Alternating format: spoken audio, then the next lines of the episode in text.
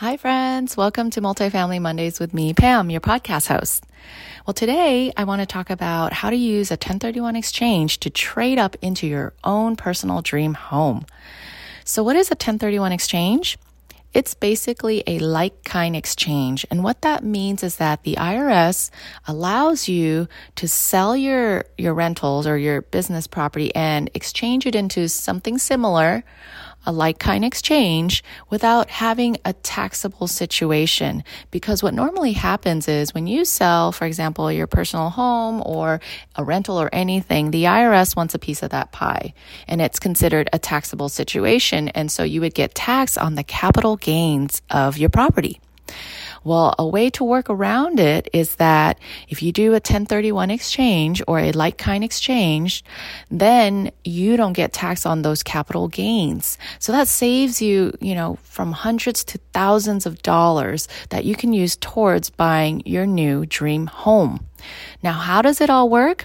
Well, it requires you, when you sell it, you can't touch on the profits. That means that the profits cannot land in your personal bank account. You need to work with a 1031 exchange intermediary. Those guys basically hold your profits for you and then transfer it into escrow when you are buying your dream home. So at any point during this whole transaction, you basically just cannot touch on your profits. Otherwise, it becomes a taxable situation. And so what happens is that when you sell it, your intermediary works with you on it. You identify your dream home that you want. You close escrow on it they will put in the money and it'll close out and it'll all work out when you close escrow and you'll get to own your dream home. Now, here's the, the other caveat.